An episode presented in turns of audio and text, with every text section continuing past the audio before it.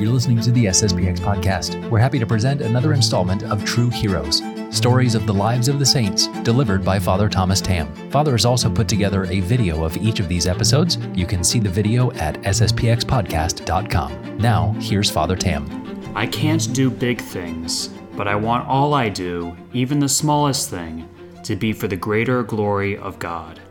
St. Dominic Savio.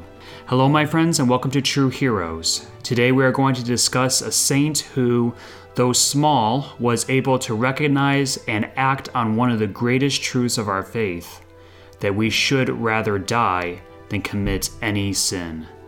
Let us begin his story.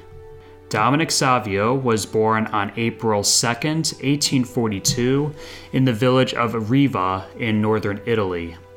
His father was a blacksmith and his mother was a seamstress. He had nine brothers and sisters. His family was poor but hardworking and were very devout and pious Catholics. When he was just two years old, Dominic's family returned to their native village of Castelnuovo d'Asti. Today it's called Castelnuovo Don Bosco, near the birthplace of John Bosco. St. John Bosco would himself later be canonized as a saint by the Church and became a major influence on the life of Dominic. As a small child, Dominic loved our Lord and his Church. He was very devout in practicing his Catholic faith.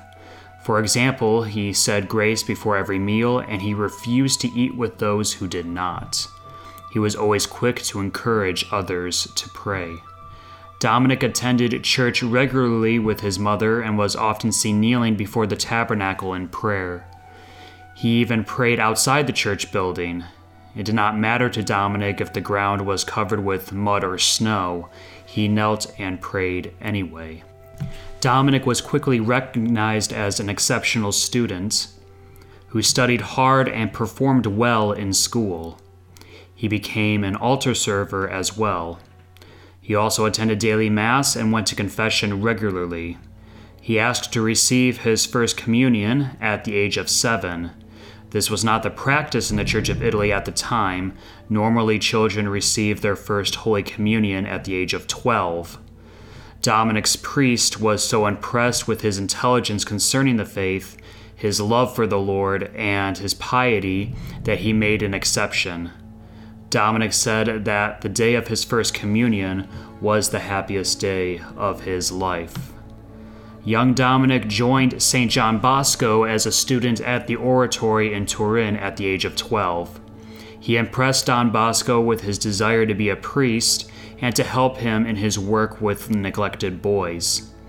A peacemaker and an organizer, young Dominic founded a group he called the Company of the Immaculate Conception, which, besides being devotional, aided John Bosco with the boys and with manual work. All the members, save one, Dominic himself, would in 1859 join Don Bosco in the beginnings of his Salesian congregation. The only reason why Dominic did not join was because Dominic at that point had already died.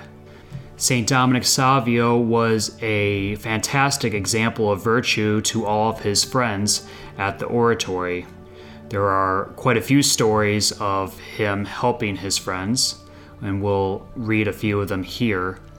At the oratory, two of his friends had a disagreement and decided to fight each other by throwing stones. They being older and stronger than Dominic, physical intervention was not possible. He tried to reason with them, but with no positive result.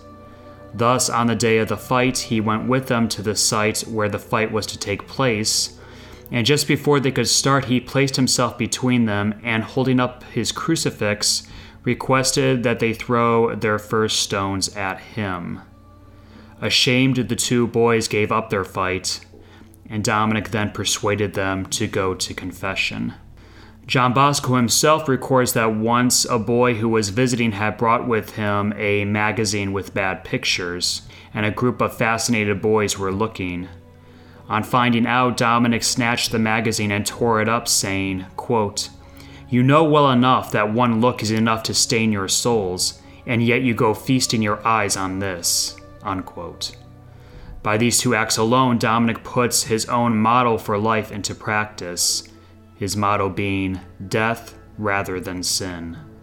Don Bosco records that Dominic occasionally had intense experiences during prayer, which Dominic describes as such quote, It is silly of me. I get a distraction and lose the thread of my prayers, and then I see such wonderful things that the hours pass by like minutes. Unquote. On one occasion, he was missing from breakfast and lunch and St. John Bosco finally found him in the chapel after looking for some time. He was standing motionless and gazing at the tabernacle. He was not aware that the morning Mass had ended about five hours earlier. When St. John shrugged him to get his attention, Dominic Savio looked at him and said, Oh, is it time for breakfast already? On another occasion, John Bosco records that he saw Dominic in the chapel speaking to God and then waiting as though listening to a reply.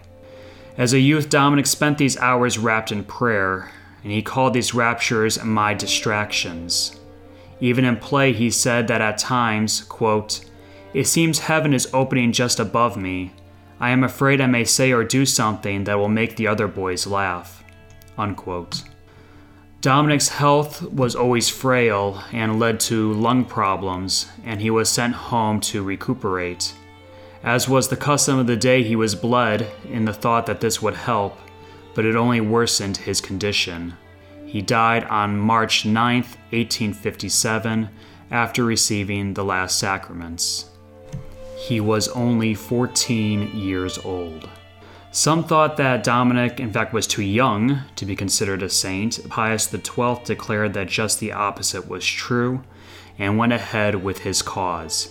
Dominic was canonized on June 12, 1954, in St. Peter's Square outside of St. Peter's Basilica in Rome. From the life of St. Dominic, we see the importance of doing absolutely anything rather than sin and how we should go out of our way in order to help our friends and siblings avoid sin as well.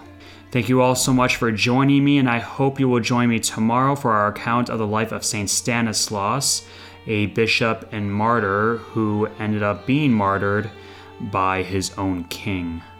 Until then, God bless you all, my friends. St. Dominic Savio, pray for us.